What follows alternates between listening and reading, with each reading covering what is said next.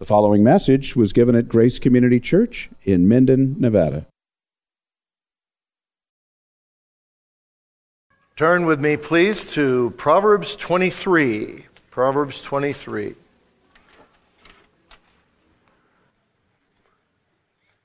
Pastor Brian has asked me to bring three messages over this weekend in conjunction with Dr. Ware's emphasis on the preciousness of God's Word on the subject of how that Word then works its way out in the gift of family and different aspects of family living out of Scripture. And so this morning, in both of my messages, this message as well as the, the more formal sermon, I'm not going to just tie myself to, uh, to, to one text, especially not in the sermon, but I am going to try to tether myself to Proverbs 23 uh, this morning as we speak about how to plant convictions, biblical convictions in our children. And then in the sermon to come, how to live out a biblical marriage. And I'm giving you these message, messages against the backdrop of what Dr. Ware is doing, that the Word of God is sufficient for every area of life, as we'll hear him speak about this afternoon as well. And therefore, the Bible is the best marriage textbook and the best parenting textbook on the market until this very day. And it's under that paradigm that we're going to go forward this morning. That will save me from having to explain a lot of things. I can just jump right in. Okay? Uh, let's read Proverbs 23. I'm just going to read from 12 to 26. 12 to 26. Hear the word of God. Apply thy heart unto instruction, and thy ears to the words of knowledge. Withhold not correction from the child, for if thou beatest him with a rod, he shall not die. Thou shalt beat him with a rod, and shalt deliver his soul from hell. My son, if thy heart be wise, my heart shall rejoice, even mine. Yea, my reins shall rejoice when thy lips speak right things. Let not thy heart envy sinners, but be thou in the fear of the Lord all the day long. For surely there is an end, and thy expectation shall not be cut off. Hear thou, my son, and be wise, and guide thy heart in the way. Be not among winebibbers, among riotous eaters of the flesh for the drunkard and the glutton shall come to poverty, and drowsiness shall clothe a man with rags. Hearken unto thy father that begat thee, and despise not thy mother when she is old. Buy the truth and sell it not. Also, wisdom and instruction and understanding. The father of the righteous shall greatly rejoice, and he that begetteth a wise child shall have joy of him.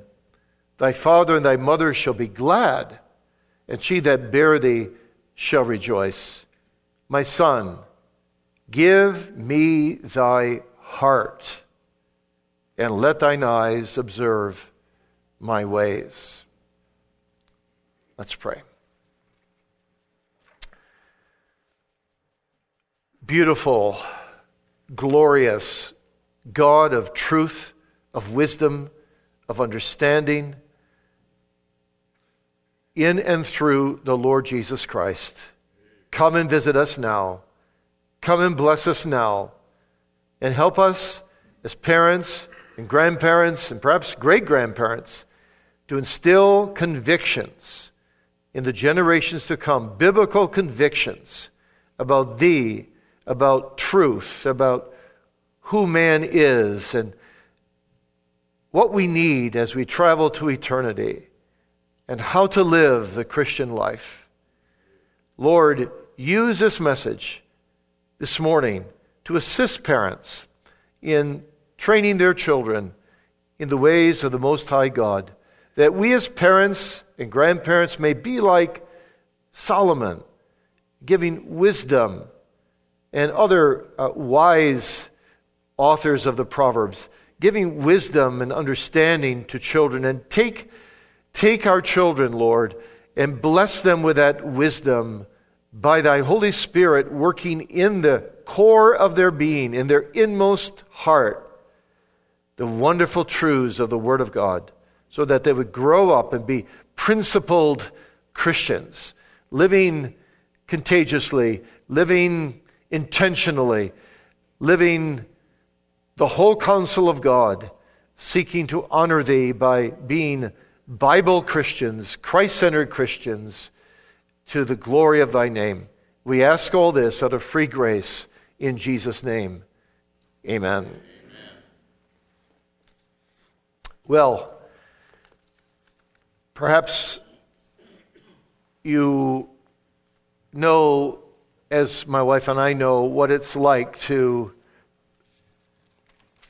have your children be given to another in marriage.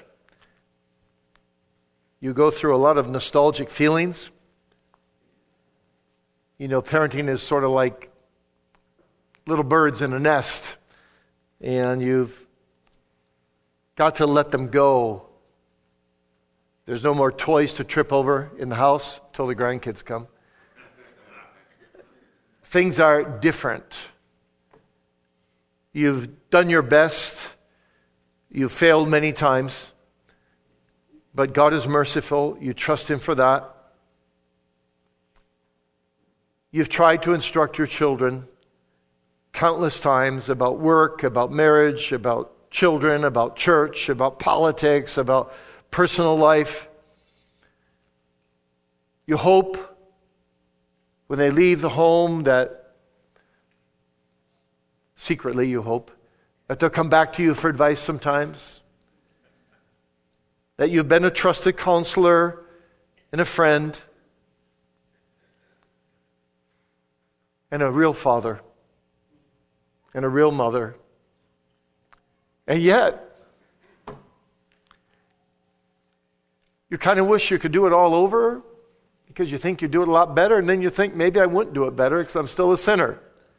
So you go through a lot of emotions, don't you? But one thing is true you'll never play on the living room floor and wrestle with those grown children the way you once did. Those days are past. So, what do you want?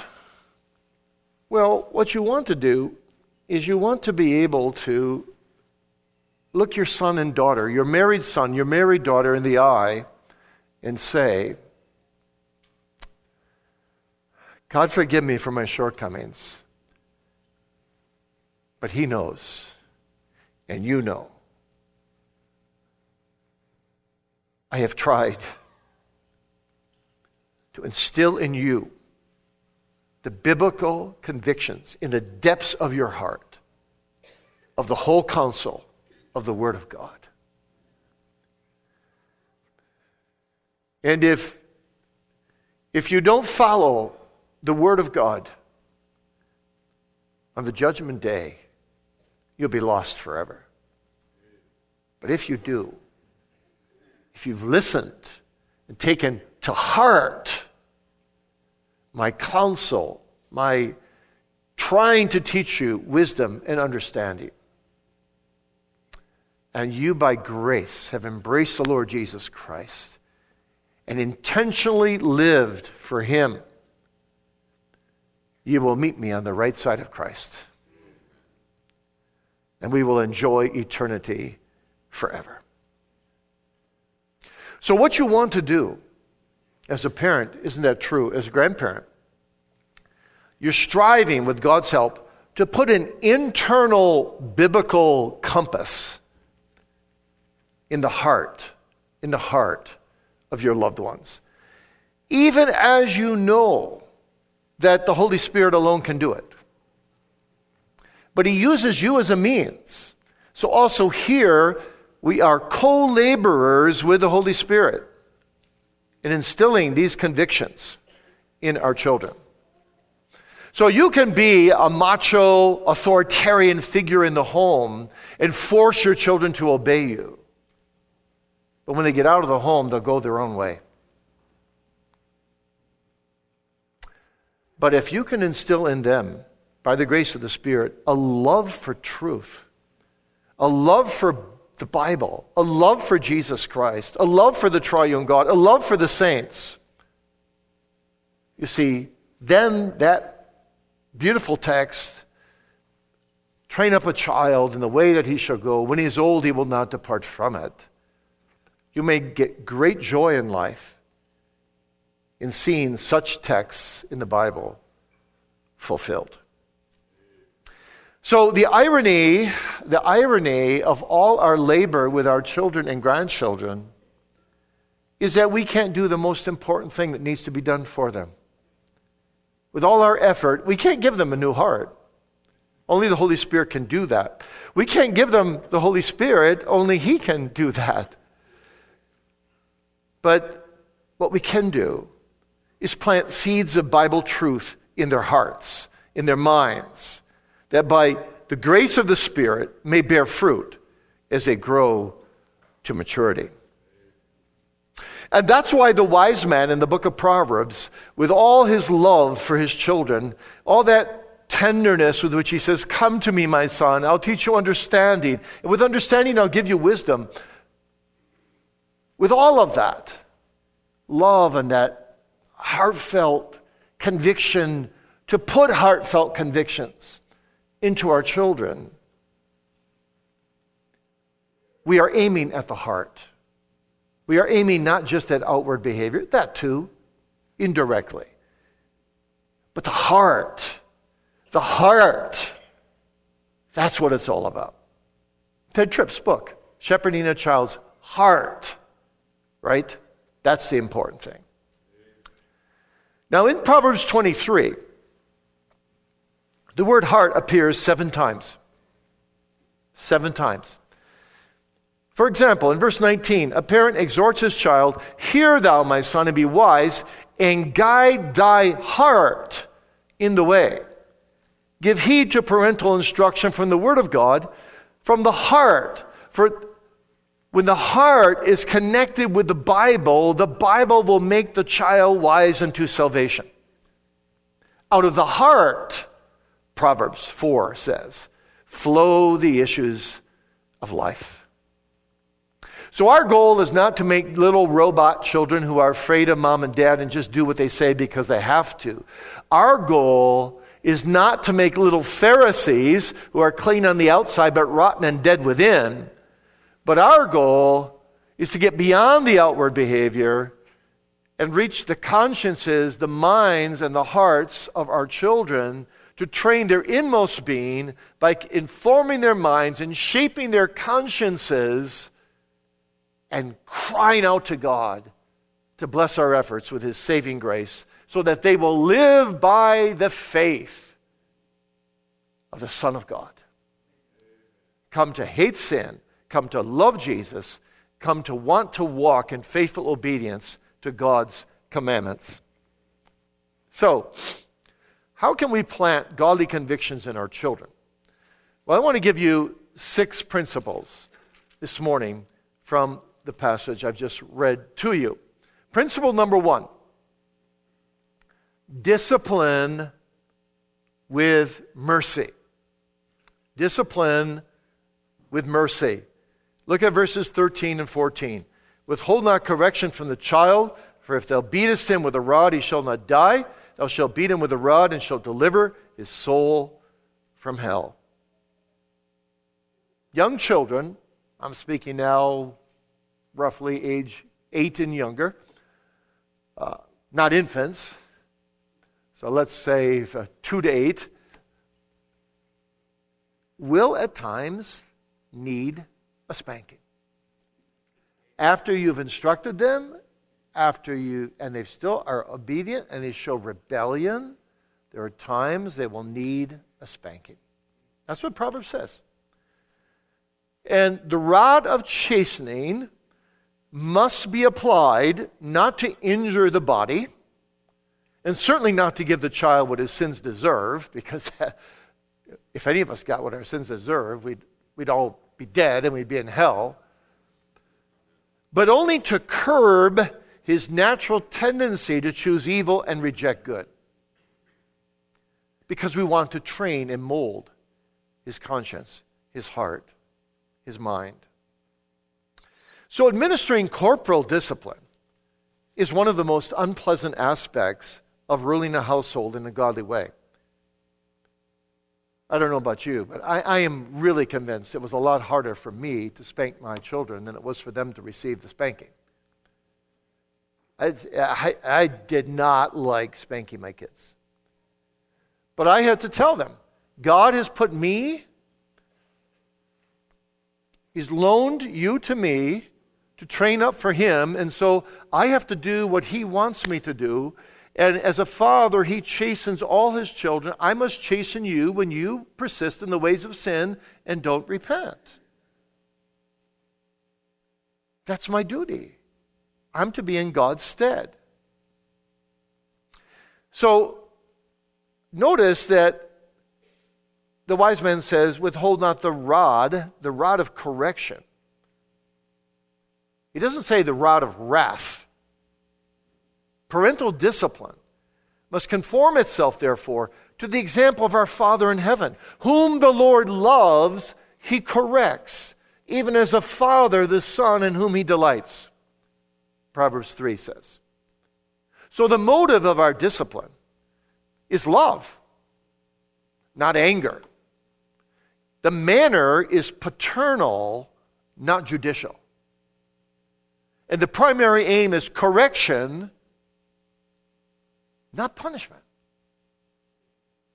You see, discipline can go wrong if you don't keep in mind that you are acting in God's stead. And if you feel a temper rising within you and you express that anger to your child, it will go wrong.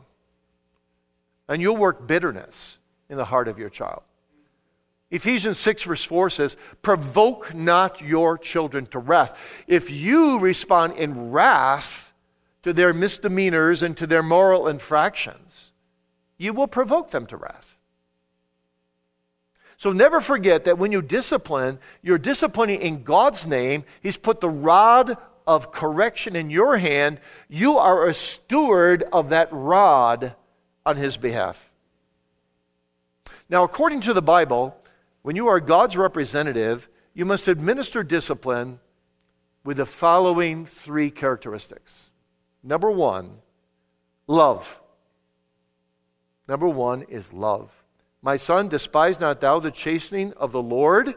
Proverbs 3 11 and 12. Neither be weary of his correction, for whom the Lord loveth, he correcteth, even as a father the son in whom he delights. So to discipline without love presents your children with the image of Satan who hates them, not the image of God who loves needy sinners.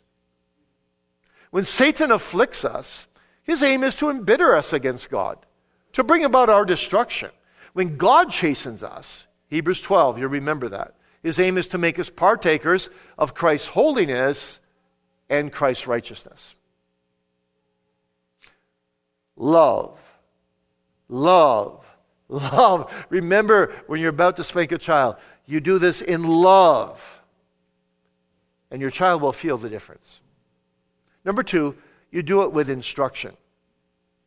As many as I love, Revelation 3 says, I rebuke and chasten. This is Christ speaking. As many as I love, I rebuke and chasten. Be zealous, therefore, and repent. He that hath an ear, let him hear what the Spirit saith unto the churches. So you must combine rebuke and chastening with an explanation of what your child has done wrong of what repentance looks like and how free and sure is the grace Christ shows to those who forsake their sins. Because you want your child's conscience to resonate with the justice and goodness of what you've just done. So, when our oldest was three years old, it's the first time we read Tedd Tripp's book, Shepherding a Child's Heart, and I decided that the way he suggested discipline was, was really quite good, and I followed it. So I would, if I had to discipline a child, I would take that child into a separate room. That room had a lot of windows around it in the back end of the house.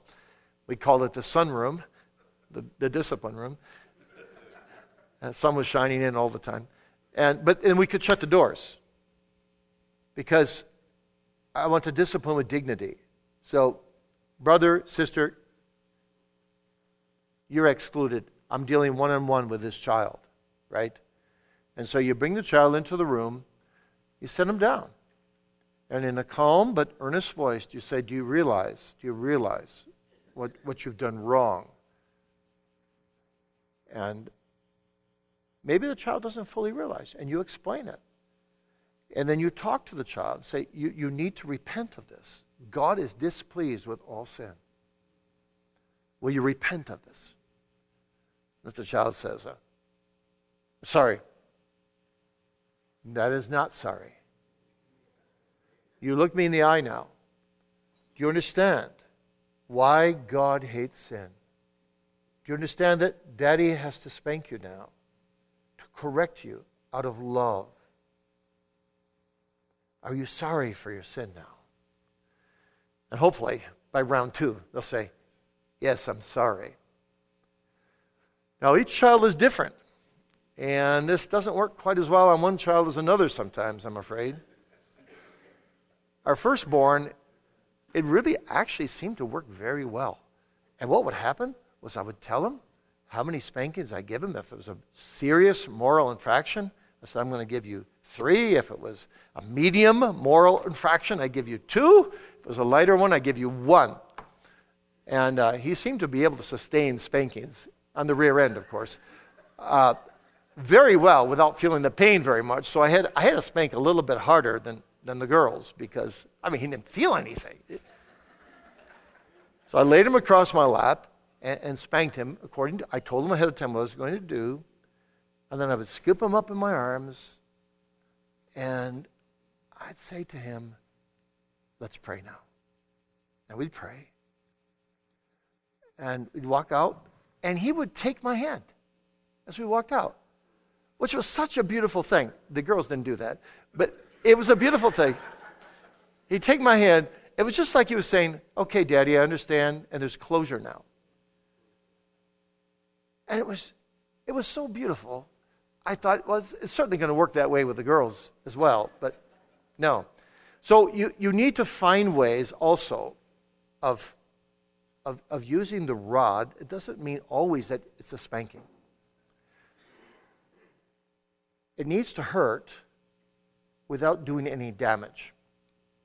So, another child we had, oh, wow, if I just went like that.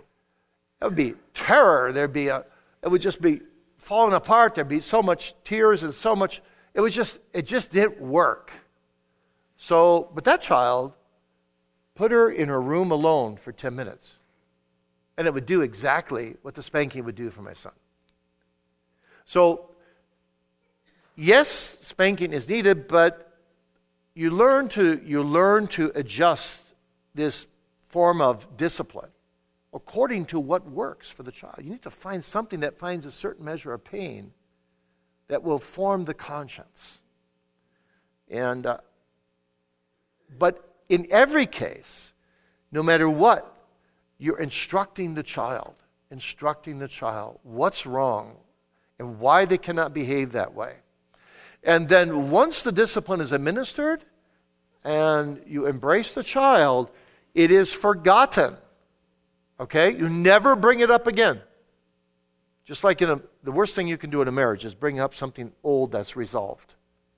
Right? Spurgeon said, when we forgive one another, we've got to be like a man who buries a dead dog. You don't leave its tail sticking up above the ground. you don't come back and say, This is the second time you've done this. You did it 12 years ago. No, no, it's been forgiven. Same thing with your children. Parents make a big mistake when they keep bringing things up that have already been resolved. And number three, when we discipline, we don't only use love and instruction, but we lo- use compassion. Compassion. Psalm 103 says, Like as a father pitieth his children, so the Lord pitieth them that fear him. For he knows our frame, he remembers we are dust. Well, if God disciplines us with compassion, and he's sinless, shouldn't we discipline our loved ones with compassion when we have hearts that have done the very same things that they're doing? So, when you discipline your children, you need to remember your own heart. You're not Mr. or Mrs. Perfect who's never done any sin. You say, There, but for the grace of God, go I with regard to the sin of my child again. You enter into your child's experience. You recall the power of temptation, the unruliness of your own heart. You identify with your child as a sinner who needs to profit from correction. I'll never forget the day my son and I were walking out of the sunroom, and he, had, he took my hand, and as we're walking out, he looks up at me and goes, Dad, how come you never sin? I was like shocked. I go, let's go back in the sunroom. we sit down, and I said, Son, this is what I told him. I said, I'm just as big a sinner as you are. I need God's help. I need God to spank me too. I need God's help every day. We're just sinners, and we have to fly to the Savior. Don't you ever think your dad is not a sinner. I want to be an example for you, but I come short all the time, son. Pray for me that I won't sin, and I'll pray for you that you won't sin. Yeah. So, corporal discipline, lovingly and justly used, commensurate with the degree of moral infraction that has been committed. Helps to form moral and religious convictions in your child. And you have one thing going for you that is, even in God's common grace, every child's conscience testifies that there is a God who commands us to do right and forbids us to do wrong. And that those who disobey God by doing wrong deserve his punishment. Romans 1 19 and 20 Romans 2 14 and 15. This is natural, even in the heathen. And so, what you're doing is you're forming that conscience and bringing it more out to light. So, children mature in understanding uh, moral issues and God's will and the fear of God. So, that's number one. Principle number two you rejoice openly in the wise choices of your children. Look at verses 15 and 16. My son, if thy heart be wise, my heart shall rejoice, even mine. Yea, my reins, that is the seat of my emotions in the inward parts, shall rejoice when thy lips speak right things. So, if you want to shape your children to do what is right, to from the heart, you want to build convictions in them that are biblical, you must not only correct them when they go astray, but you must also share your rejoicing in your heart when they walk in the ways of the Lord. Now, I've had people in my churches, and even I struggle with this a little bit when my kids were young, who are afraid of praising their children lest it foster pride in them. Now, there's a balance, of course, here. Uh, you should you shouldn't praise your kids like overly much on every little thing they do. So, like, you know, you, you're totally unrealistic. You know, um, that just works in a child the idea that everything I do is just grand and glorious. And that's not a way to raise a child either, is it? But on the other hand, Jesus says to his people on the day of judgment, Well done, thou good and faithful servant, enter thou into the joy of thy Lord. Jesus rewards his people True, it's a gracious reward because it's only by His grace that we do the good works. But it is a reward. There is happiness in Jesus when His people walk in His ways and, and honor Him. So, commending a child for doing what is right is a duty that we also owe them in the Lord, and it will help build the conviction, the positive conviction. There is joy in doing the will of God. So Christ taught us that we should find motivation to serve the Lord in the knowledge that the Father knows what we do and he will reward us publicly with heavenly treasure, Matthew 6 says. So, a child of God wants to live in the joyful obedience of God with a sense of his Father's smile upon him for Christ's sake. And so, parents ought to be quick to smile at their children, quick to compliment them, quick to affirm their children with words of praise and other appropriate rewards. Now, I'm not saying you should reward every little thing they do. No, they need, they, they need to understand, don't they, as they grow up, that they should have certain chores that they don't get money for. This is part of living. You do your share of the work in the house, but, but you do thank them. My mother was uh, amazing at this. She was so thankful for everything we did for her that we, we just wanted to do things for her. But she also always gave us a smile. We always felt like she was there for us. More than my dad. When I was a young man, or yeah, maybe 10, 11, um, my parents used to have this, um, in Dutch we call it gezelschappen, but uh, in English there's no good word for it. I would call it a spiritual fellowship gathering. This goes all the way back to the post Reformation times, where God's people would meet in a room and they'd share experiences with each other. They might go through a book, but, they, but the focus was to talk about their fears, their hopes, their joys, and, and, and help each other in their spiritual pilgrimage. And uh, when I was young, uh, in Kalamazoo, Michigan, that was still going on. And there were maybe 25 of God's people that would come together uh, once a month. And it would often be at my parents' home. And the youngest was about 50. Uh, it was mostly older people. But when I was about 10, I was under a lot of convictions. And so I asked my mother and my father if I could sit in on that. First, they were a little hesitant. But then said, okay, just, just, you know, sit there. That's fine. Don't say anything. so I wouldn't say anything anyway. But, so I was, but I felt out of place because who am I to sit there with these really holy people? But I wanted to hear what they had to say. I wanted to learn from them. And boys and girls, it's very good if you can hear God's people talk. Listen to them, learn from them. That's how I felt.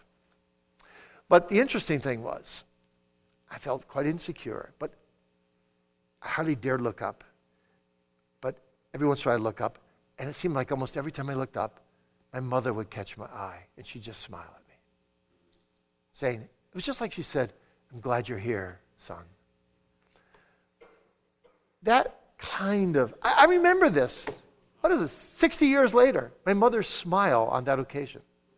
You see, you need to affirm your children. When they do things that are, are good and right and laudable, when they treat the down and outer with compassion, go to your child and embrace him and say, you know, I just feel so good that you gave that gift to that boy, or you saw that girl on the playground and you took her into your circle of friends, or things like that. Just, just affirm them. That, that's what he's saying here. My son, if thy heart be wise, my heart shall rejoice. So rejoice openly in wise choices. Principle number three instill truth. Instill truth. Look at verses 22 and 23.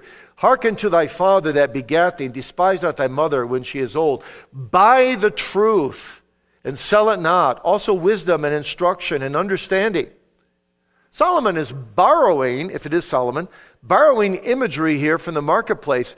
Parents are selling their wares to their children. And he urges the parents to market precious commodities to their children. What are those precious commodities? Words of truth, words of wisdom, words of instruction, words of understanding. And he says to the children, buy up all you can and hold on to it for dear life.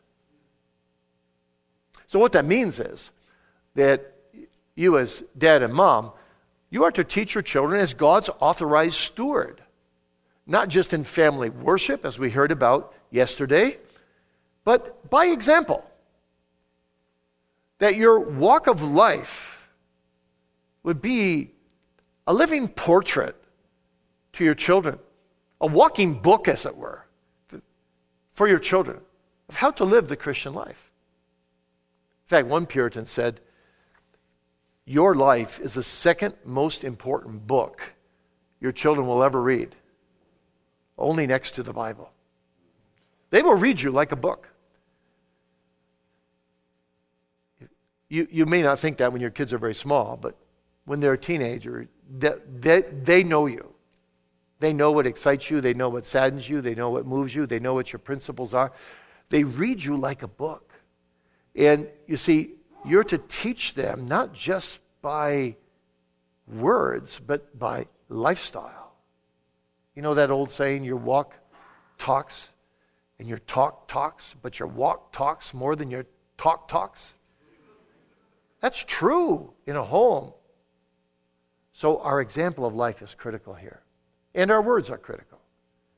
And we have to teach our children by also sharing our life, sharing some of our, within reason, some of our failures and some of our lessons we've learned, and some of our joys and some of our fears and some of our spiritual experiences. Our children need to hear that. And they need to hear that. We touched on that yesterday a bit. They need to hear that coming to them from you with a degree of passion. These are deep convictions in you. You need to express them with diligence, Moses says in Deuteronomy 6. So, the point, the point here is that we are to instill truth in our children so that they feel, I must buy the truth and sell it not. Truth is worth more than anything in the world. Principle number four we must direct our children to fear and hope in the Lord.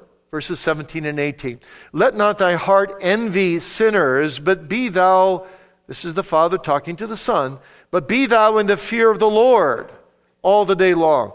For there is an end, and thy expectation, thy hope, shall not be cut off.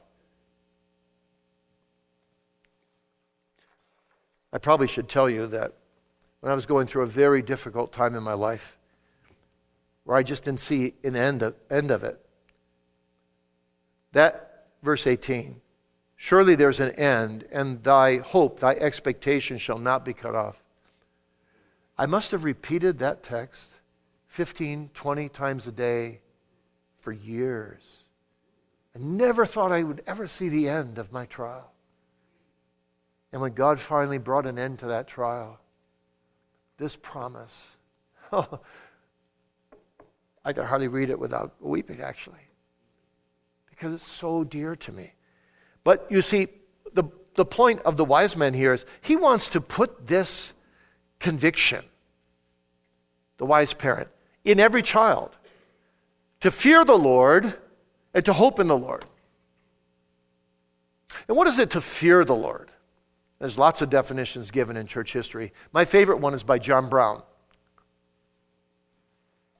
19th century, very edifying writer. There's lots of John Browns, by the way, about seven of them in church history. You got to get the right John Brown. But John Brown of Edinburgh said this To fear the Lord is to value the smile of God, to be of greater value than the smiles of people and to value the frowns of God to be of greater value than the frowns of people. You understand that, boys and girls? It means when you fear the Lord, God gets bigger in your mind and people get smaller. And you want to instill that in your children. The most important thing is that they fear the Lord. In Jesus, of course. Outside of Jesus, God is a consuming fire. But in Christ, you see, He's a father. He's a father. And you want them to respect the Father in heaven and to respect you as a representative of that Father with a childlike reverence and fear. And in order to do that, to, to, to instill the fear of the Lord and hope in the Lord, we need to teach our children what life is all about. Life is all about being consecrated to the glory of God. Soli Deo Gloria. Children must be taught that the chief end of man, Westminster Shorter Catechism, question one, is to glorify God and to enjoy Him forever. And we enjoy Him forever in the fear of God, by thinking of Him the way the Bible presents Him, and by feeling this overawed, awesome reverence for God and love for God. That's what you want to instill in your children. So God's glory must trump, uh, pardon, pardon the word, trump all other considerations, including our personal life and our family honor. Christians must not become family centered in an idolatrous manner. My goal in raising our children is not to have a little nuclear children that nuclear family that is the be all and the end all. My goal in raising children is that my children may be folded into the larger family, the corporate family of the church, of the living church, and one day will be at the right hand of Christ and become a member of the church triumphant to be with the largest family ever in glory surrounding the throne of the Lamb.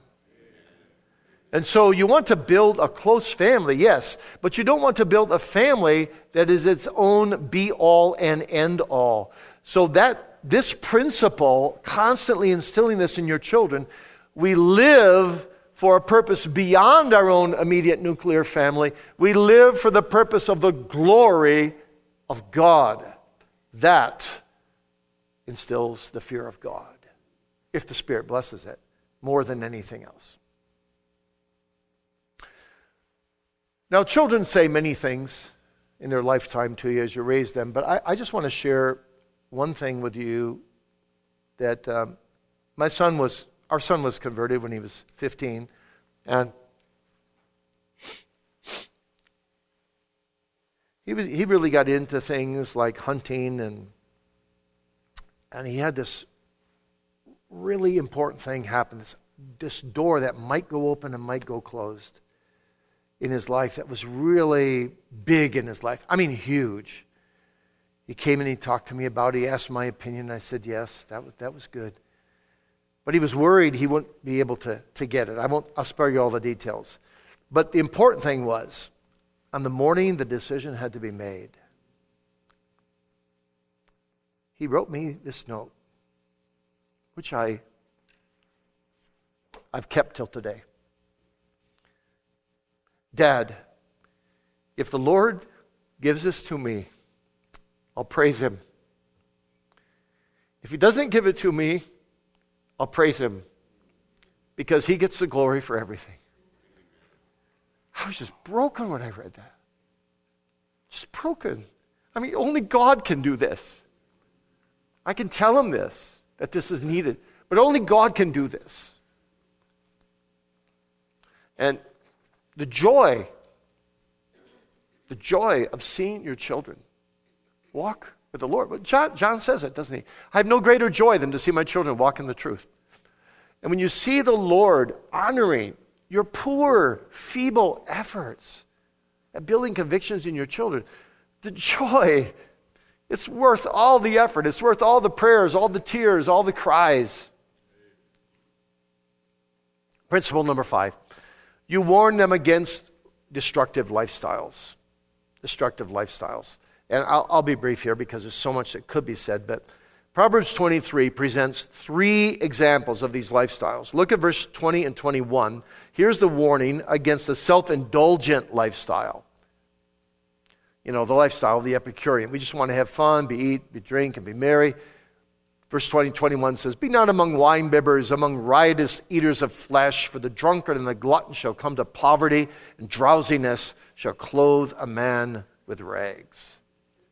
So we need to teach our children the principles of hard work and warn them against wasting money to gratify the appetites of the body and the poverty that results from failing to get out of bed and go to work for the glory of God.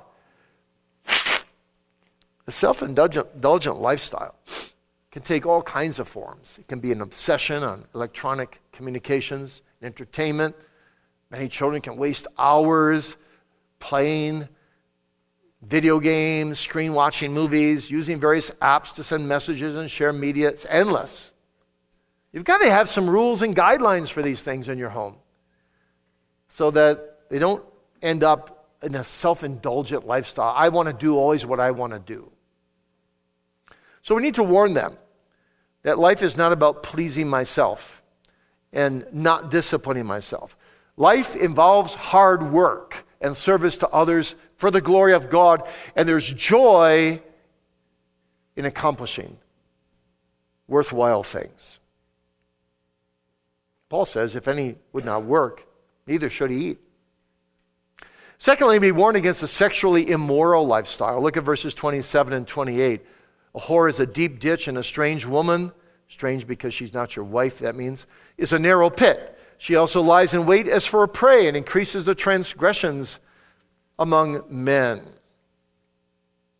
So we must teach our children not to see those who would seduce them as people who care about them, but as robbers who will steal what is precious and then leave them humiliated and ashamed. And thirdly, we must warn against substance abuse lifestyle. Actually, I, I didn't take the time to read that, but that's verses 29 through 35, which offers a huge, prolonged, vivid description of the problem of alcohol and its addiction. And I just summarize it in one sentence here. If you look at the text uh, and, and, and travel it with me a minute. Given that alcohol or drugs are often a gateway to social acceptance for young people, our children must be taught how mind altering substances destroy friendships, verse 29, promote contention, incite violence, and impair the body. Then, verse 30, determine our social lives. Verse 31, enslave our senses. Verse 32, bring pain and death. Verse 33, corrupt our minds and speech. Verse 34, cause us to lose control of our bodies and thoughts. Verse 35, numb our healthy sense of pain so we, that we don't know when we're in grave danger and make us ultimately willing slaves. So we, have just got to warn them against these uh, hopeless lifestyles. Principle, wicked lifestyles. Principle number six set a trustworthy example. Now look at verses 20, verse 26 and 22. My son, give me thy heart, and let thine eyes observe my ways. And verse 22, trust me to guide you, is what really what give me thy heart means. Trust me to guide you. The father is asking his son to watch how his father lives and to follow him in the same path of obedience. If you take biblical truth lightly and you joke about sacred things, so will your son, so will your daughter. You're modeling for them a life of deep convictions. And so, this is the way to live. This is the way to instill convictions by being a man of conviction yourself being a mother of conviction yourself. And as you train their hearts, what you're doing is they grow older. You're giving them more and more responsibility, but you're trusting that the training of their heart will enable them to make understanding decisions and wise decisions. Proverbs 23, not only, but the whole book of Proverbs, is teaching. So there's all kinds of little ways you, you, you build convictions like this. Uh, going down a highway, you see an accident. What do you do? You can't stop, you can't help the people. You keep going, but you immediately break out into prayer as a family. You're praying. So, what do you, what do you teach in your kids implicitly? Whenever someone's in need, you pray for them. Conviction. So, I would hope that our children today would feel guilty if they rode by an accident and, and wouldn't pray for the individual. Because that's one of those, what Puritans would call holy habits that we try to instill in, in our children. Or what do you do when, you give, when your children are old enough to, to handle a cell phone and you've built convictions in them? Well, you don't just give them a cell phone. Say, now you're of age. But you say something like this don't you? My daughter, this cell phone can do a lot of damage in your life. We're trusting you now. We've tried to build convictions in you. And what we want you to do is we want you to go up to your bedroom, get down on your knees, lay the cell phone in front of you on the bed. And we want you to cry out to God that you will never, never, never use this cell phone to sin. But you only use it for the good and wise purposes that it can be used for. And so, in all of these ways, there's so many ways you can build convictions in your children. But Proverbs 23 is just one part of one chapter of Proverbs. The whole book is about building convictions in your children, really. So, Proverbs is a very good book to read with your children. Well, let, let me close. Let me close with, with this. You want to build convictions at different stages of life. And I'm going to just give you four quick stages. I'll just close in two or three minutes here. The first stage is regulation. When your children are very young, very young, say uh, zero to 10, what you're doing is you're building by regulation. Well, maybe one to 10. So they start to understand things you say. You're giving them rules. You're telling them black and white. This is right. This is wrong. You're giving them truths of the Bible. You're disciplining them. You're restoring them to the path of obedience. Stage two, I call participation. This is maybe ages 11 to 14 or so, where they're getting older. They need to know all the reasons why these rules are there and how they apply, and they need to start growing and making their own decisions. And like my dad used to do, we'd say, you know, Dad, can, can we go to the neighbor's house and and, and watch this movie with a friend, and he's, he'd say, Well, uh, what's the movie about? And, and then when we were about 14, he'd say, well, You go up into your bedroom, get down on your knees, and pray about it, and ask God if you can glorify Him by watching this movie, and then you make the decision. Stage three integration. Integration. 15 to 19 or so. This is when our, our, our young people become older and they do make a lot of their own decisions. And we kind of stand as a participant indirectly, guiding them when we see them going astray, affirming them when we see them make right decisions, but giving them more freedom. And the final stage is supplication. This is when they're out of your home. And you learn to pray for them that God will bless all that conviction building you've done all their lifetime, that He'll bless it savingly to their souls so that they will live in Jesus, by Jesus, for Jesus, through Jesus, to Jesus. Soli Deo Gloria. Let's pray. Gracious God, please bless, bless this time and go with us now and help us to go out and be wise men, wise women, mothers, fathers, grandparents, great grandparents, and raise our children, our loved ones, our grandchildren, great grandchildren in the fear of the Lord, seeking to build convictions with our talk and with our walk. And do bless it, Lord. In Jesus' name, amen. We hope that you were edified by this message. For additional sermons as well as information on giving to the ministry of Grace Community Church, please visit us online at gracenevada.com. That's gracenevada.com.